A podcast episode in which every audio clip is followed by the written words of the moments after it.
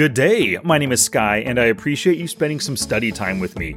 I'm here to help you make money in online poker by teaching you key strategies and getting you to take action.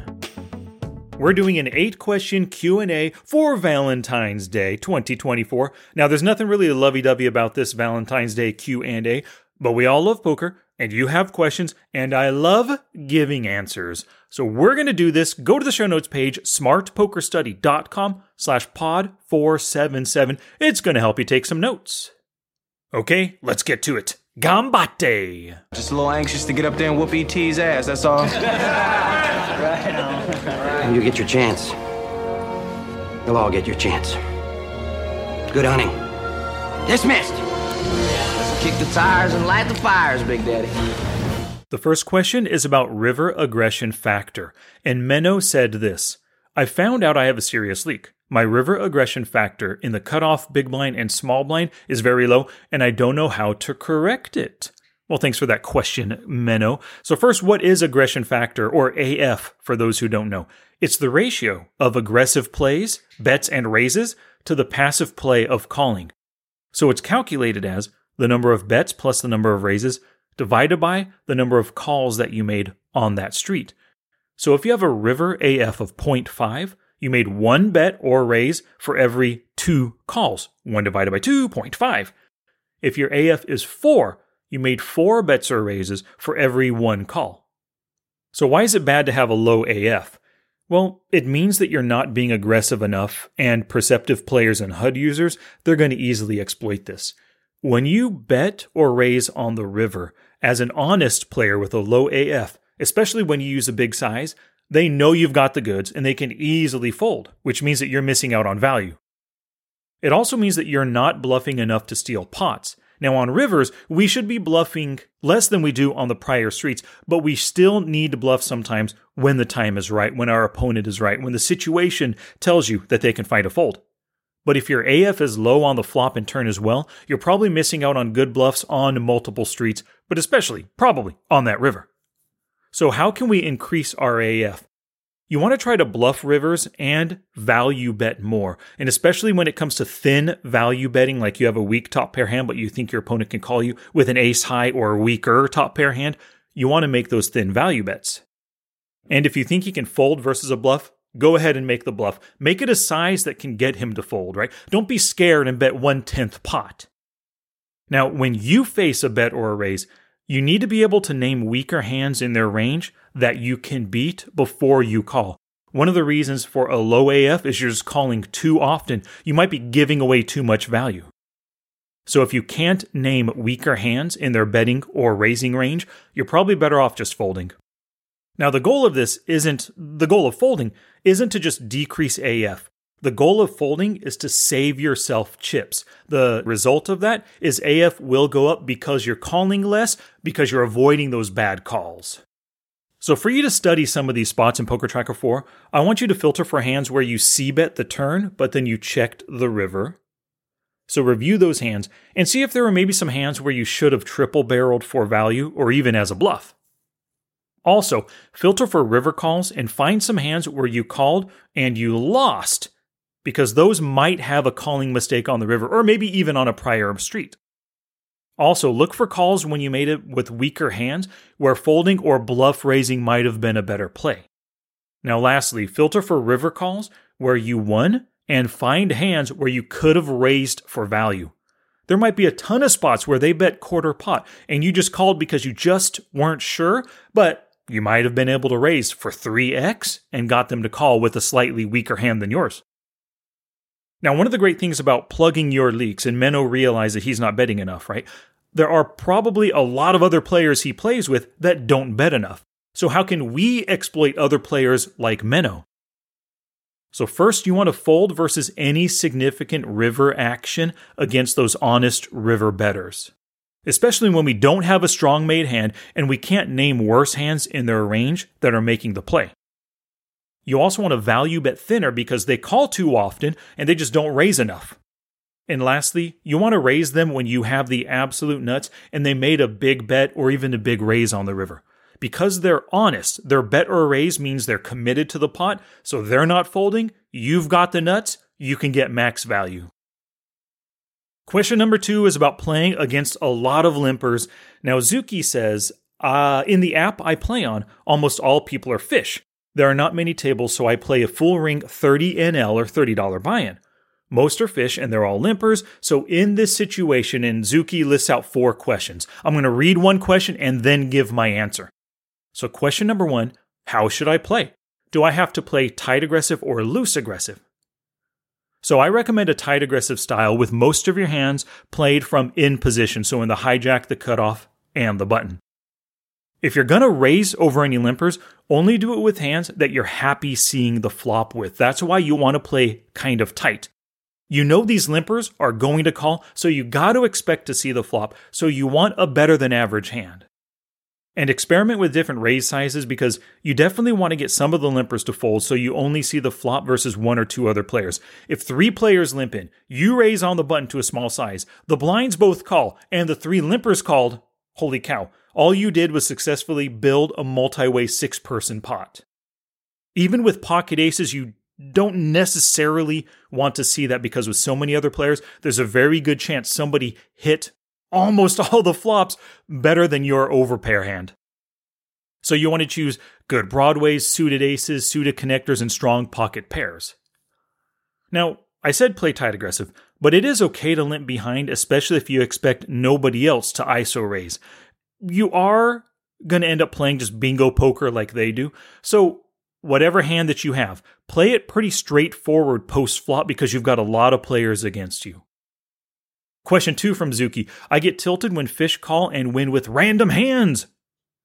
Okay, so you want to work on your mental game with Jared Tendler's book, The Mental Game of Poker, like I rec- uh, like I recommended in last week's podcast. You need to realize that the fish on your tables they're what make poker profitable, and it can only be profitable with the fish sometimes winning.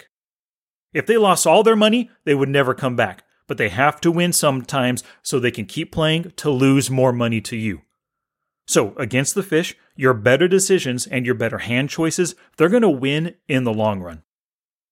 So, Zuki's third question the app doesn't allow for a HUD to help with my reads. So, you're going to have to treat it like a live game and just take player notes. Watch the action and try to make reads based on bet sizes, positions, the board cards, the range that you think they're on. Also, very important when you don't have a HUD, analyze every showdown that you see. You want to develop an understanding of the logic they use as they play their hands and knowing the hand strength pre flop flop turn in river because you saw a showdown, it's really going to help you figure out these players. And question number four it seems like it's very easy to make money against these fish, but sometimes variance sucks. And yeah, I agree. Variance does suck, Zuki, and you can't always win, but the mental game of poker, it should help you deal with it. Question three is about hand reading for live players. Now, this is from an anonymous player. I understand the importance of hand reading, but you often talk about finding hands to hand read in Poker Tracker 4. But I'm a live player, no online play. How do I find hands to do hand reading with? So, first off, you want to use Mr. or Mrs. Anonymous. You want to use hands that you've actually played. So, while you're playing, you have an app in your phone, I bet, maybe a piece of paper even. Record the important details of those hands that you want to do hand reading with later on. The basic details you need are player positions, stack sizes, street by street actions with bet sizes, and board cards. Another way is to find hands in forums or from friends and lastly, I highly recommend I know you're not an online player, but start playing online on a site that works with Poker Tracker 4. You don't even have to use a HUD. Just imagine this online game that you're playing. It's a live game where you don't have a HUD. Work on your skills. Just play like five or ten dollar buy-in, so you're not risking a lot, right? This is basically just your opportunity to learn and develop hands where you can do your hand reading and work on strategy. So when you start these online sessions, have a strategy in mind that you want to work on and purposefully put yourself into that spot as often as possible. Doing this, you're going to have a ton of hands to do hand reading practice with. Question number four is about HUD prevalence. Now, Nate asks, I know this is impossible to answer, but do you have any idea how prevalent HUDs are on Bovada or Ignition Poker? Having to jump through hoops myself makes me think it's not a very large percentage of the player base, but I could be wrong. It probably also depends on the stake level. That's a great question, Nate. Now, regardless of the stake, I always just assume that anyone who is a tight aggressive or a loose aggressive player, they're playing well, they're probably using a HUD. And of course, those are the most dangerous potential HUD users because they have practice, they study, they're using your HUD purposefully to find exploits against you. And possibly, as stakes go up, yeah, you might have more players on your table. But like I said, consider any tag, any lag that seems capable, consider that they are a HUD user. And if any of those other players, like the Superfish uh, or Supermaniacs, if they use a HUD, they probably don't know how to use it effectively so I wouldn't worry about them too much. Question number five is about online cheaters. Uh, this is from N. N said PokerStars sent me an email informing me that I was damaged from other players' violations of the game rules. As a result, they credited me an amount as a compensation. Have you heard something similar? Yes, and I have heard of this. It means that PokerStars they caught a cheater or multiple cheaters, and you were one of the victims. So what they did, they go, they went back through the hand history, uh, and they figured out how much you lost due to his cheating, and they took it from his account and put it in yours. Probably a hundred other people got the same amount of money you did, or some some similar amount of money too. Maybe this cheater that they found, maybe it was a bot, or maybe it was player collusion. So just the basic idea here is it's a bummer that you were cheated, but it's great that PokerStars Security is doing their job. They're catching cheaters and reimbursing those affected by those cheaters. Question six is about poker math being tough. This is from Corrine. I usually play live tournaments, sometimes live $1, $3 cash games. I'm a recreational player, and I don't get to play as much as I like to, but I strive to become a better player. I don't have Flopzilla or Poker Tracker 4 because that's for online play. Are the mathematics really that important? Because I find this difficult. My goal is to win poker tournaments. That's a great question. And you know, I'm a math guy. I love the poker math, and I do think poker math is very important. But the thing about poker math, it's not calculus, it's not statistics. It's just plus, minus, times, and divide, the most basic math concepts. So it's very simple and it's drillable. But the thing is, you need to find a video, a podcast, an article, a chapter in a book. You need to find something that teaches the math that you want to learn. Watch that video, study that material, whatever it is, and take notes along the way. And then drill the math with actual hands that you've played. I know you said you're a live player, but I recommend, like I said in that prior question, start playing online poker for cheap practice and a ton of hands to review. So if you're working on outs and odds math, just pull up a ton of hands where you faced a bet, where you flopped a flush, or a straight draw. You're literally going to have now hundreds, if not thousands, of hands that you can drill that math over and over, drill it into your head. Now, if you are if you don't want to play online and you don't have a database of hands, just whip out a deck of cards. Deal some random hands and boards and practice the math each time. So give yourself a hand with two hearts. Put two hearts on the board. What's the math? What if you're facing a half pot bet? Can you call three quarter pot bet? What if there was just one heart on the board, both checked, and the turn put a second heart? Now you got the flush draw. He bets half pot. Can you call? Should you fold? Can you bluff raise? A deck of cards will give you all the practice that you need with any math concept. And Corrine, you said that you find the math difficult. Well, here's a quote that I love from Henry Ford Whether you believe you can or you can't, you're right. Okay, question seven fishy table hunting. This one comes to us from Space Raptor. Do you think it's better to be at a table with lots of known players, a mix of decent players and fish, or a completely unknown table, assuming most will be fish? Great question, and this is exactly why I play on Ignition Poker. There are so many more fish on this unknown poker site. Not unknown poker site, I'm sorry, anonymous poker site. Every time you sit down, all the players are unknown, but there's a great chance that you're going to have a ton of fish at your table. So I prefer the more fish, the better. And question number eight Where are the good results? So this is from another anonymous player. Things are not going well, as you can see on the graph and in the latest cash game tracker that they sent me. Can you give me some recommendations that can help me get good results? So I gave this anonymous player specific recommendations based on the graph and the numbers that they sent me in the tracker. But I want this answer to be uh, beneficial to everybody who's trying to get good results. Maybe they're losing players, maybe they're barely break even and they want to get better. Improving in poker, it's the same as improving in anything else in life. So let's imagine you're on a basketball team and you keep losing and you just can't put together a winning season. How does the team fix this? Well, there's three basic parts to this answer. It works in basketball, it works in poker as well. Part one is to assess your team's overall skill set. So, what is your team good at and what are they bad at? Are they lacking in the fundamentals of like dribbling and shooting and passing? Or is it teamwork and flow around the court where the issues are? For poker, assess your skill set. Yeah, where are you uncomfortable while playing? How often do you think to yourself, oh, I don't know what to do here? Ah, I guess I got a call. So, those uncomfortable and confusing spots, that's where you're definitely lacking in some kind of skill. So, figure out what you're missing and make a plan to build those skills.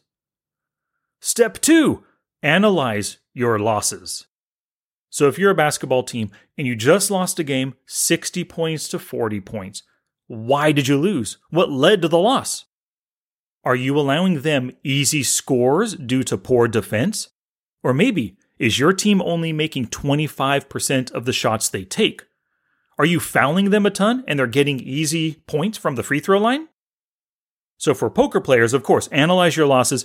So, you want to track your statistics and win rates every two to three weeks or every 2,000 to 5,000 hands.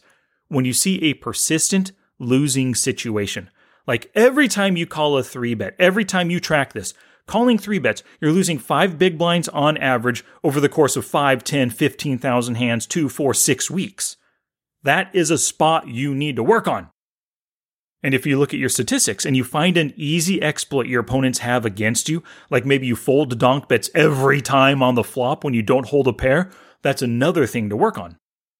Now, the final step number three is to practice, practice, practice.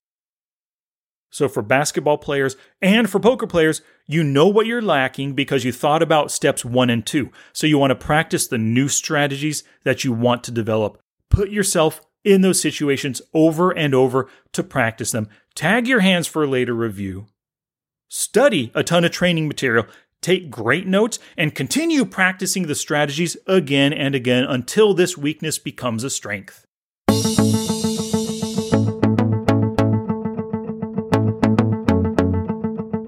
Alrighty, thank you so much for listening today. Please go to the show notes page, smartpokerstudy.com slash pod 477 to help you take notes with all these amazing questions and my even more amazing answers. And if you haven't checked out thepokerforge.com, what are you waiting for? Just head there right now, thepokerforge.com. It's my number one online cash game microstakes training site. Nine masterclass courses, tons of videos, action steps, quizzes, play demonstrations, cheat sheets, everything that you need to become a winning player. So go to thepokerforge.com right now. And until next time, take action both on and off the felt to become the player that you want to be.